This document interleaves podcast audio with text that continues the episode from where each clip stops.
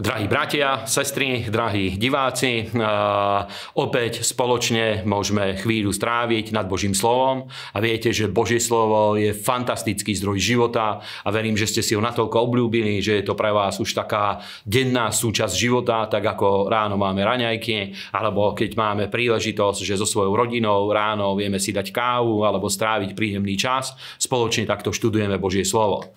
A máme knihu Príslovia, 29. kapitolu a my si spolu prečítame tretí verš.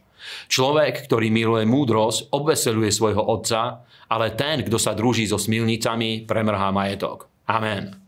A toto je veľmi dôležité slovo, zvlášť v tejto dobe, keď vidíme, že je e, hedonistický životný štýl je na veľmi vysokej úrovni a vidíme, že sú celé skupiny ľudí a masovo populácia je, je zameraná na pôžitkárstvo a na taký ľahkovážny životný štýl.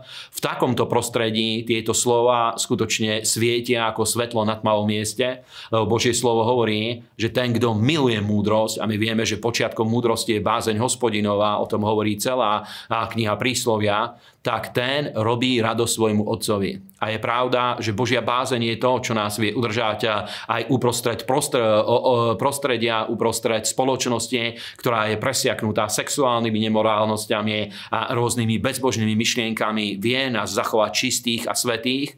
A naproti tomu hovorí, že tento ľahkovážny, bezbožný životný štýl, kde ľudia sa spájajú v rôznych nečistých sexuálnych hriechoch, spôsobuje to, že ľudia premrhajú svoj majetok. A ja verím, že aj teraz v týchto dňoch má zmysel hovoriť tieto pravdy, pretože vidíme, že stále ľudia reagujú na evanielium a Boh ich volá, boh, na, boh ich volá k pokániu a k tomu, aby sa obrátili z celého svojho srdca. A keď niekto z našich divákov ešte nie je zmierený s Bohom, máte na to príležitosť práve v týchto dňoch. Druhé miesto je 2. Petrov list, 2. kapitola 4 až 9.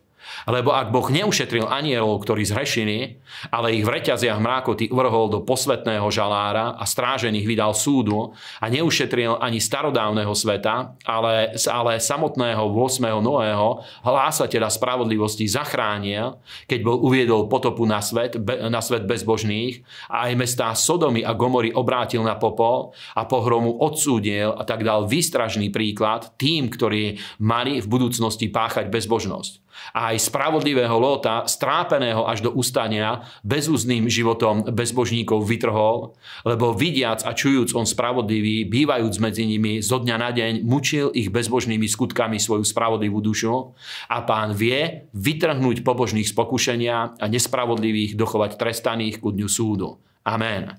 Toto je veľmi dôležité slovo, ktoré nám hovorí, že skutočne na hriechy prichádza odpoveď a prichádza súd. A ten súd nutne nemusí, nemusí byť spojený až so zatratením a s peklom, pretože aj tam samozrejme, aj to je súčasť Božieho súdu, ale aj v čase vedia sa ukazovať rôzne súdy. Ale nás zaujímajú dve veci, ktoré tu hovorí Božie slovo. Hovorí o Noém, ktorý pred súdom unikol trestu, unikol súdu, ktorý mal prísť na celý svet. A hovorí Božie slovo o Noáchovi, e, o Noáchovi a hovorí aj o Lotovi, ktorý unikol z miest Sodomy a Gomory, kde takisto mala prísť e, táto trestajúca rána. A Božie slovo hovorí, že Boh ich vytrhol. A Boh vie vytrhnúť hm, z pokušenia spravodlivých a to je veľmi dôležitá vec, pretože hovorí to o tom, že aj v čase, kde sa nachádzame, Boh nás vie vytrhnúť z rôznych pokušení, vie nás ochrániť a urobiť rozdiel medzi spravodlivými a medzi bezbožnými. A písmo nám hovorí, že zvlášť na konci veku bude vidieť to, kto slúži hospodinovi a kto mu neslúži.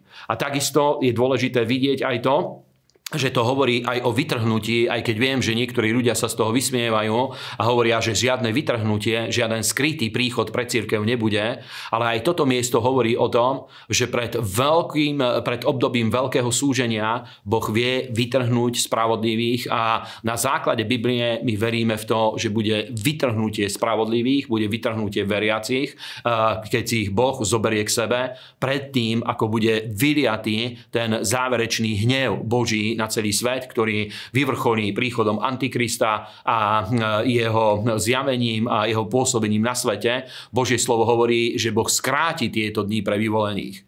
Takže je dobré držať sa spravodlivosti a držať sa Božej bázne a takto slúžiť pánovi. A potom vidíme ďalšie miesto, Daniel, 3. kapitola, 17-18, kde hm, hovorí Božie slovo o tom, ako neboli ochotní traja židovskí mládenci skloniť sa pred nadbuchodonozorom a uctievať jeho sochu. A viete, že ich hodil, vyhrážal sa im, že ich hodí do ohnivej pece, ak sa nepoklonia. A oni mu na to odpovedali. Ak tak chce náš Boh, ktorého my ctíme, ten nás môže vytrhnúť z ohnivej pece rozpálenej a vytrhne aj z tvojich rúk o kráľu, ale ak nie, nech ti je známe o kráľu, že tvojich bohov ctiť nebudeme, ani zlatému obrazu, ktorý si postavil, sa nebudeme kláňať. A máme hneď ďalšie miesto v tej istej kapitole, 24. a 25. verš, kde už hovorí Nabuchodonozor potom, ako boli hodení do ohnivej pece. A je tu napísané, vtedy sa predesil kráľ Nabuchodonozor a vstal rýchle odpovediac a riekol svojim radcom, či sme neuvrhli troch mužov do prostred ohňa poviazaných. A odpovedali a riekli kráľovi, je pravda kráľu. A odpovedal a riekol, hľa, ja vidím štyroch mužov, mužov nepoviazaných, ktorí chodia slobodne prostred ohňa a nie to na nich ani porušenia a ten štvrtý je na pohľad podobný synovi bohov. Amen. A toto presne o tom hovorí, že v rôznych súženiach a v rôznych bojoch, keď my nie sme ochotní urobiť kompromis iba preto, aby sme získali nejakú výhodu, ale rozhodujeme sa chodiť v pravde Božieho slova, toto privádza Božiu priazeň a Božiu prítomnosť do nášho života tak, aby Boh nás ochránil, aby nás previedol cez hociaké skúšky, alebo aby nás vytrhol zo súženia a aby nám dal svoju milosť a požehnanie, pretože skutočne Boh je s nami vo všetkom, čokoľvek robíme.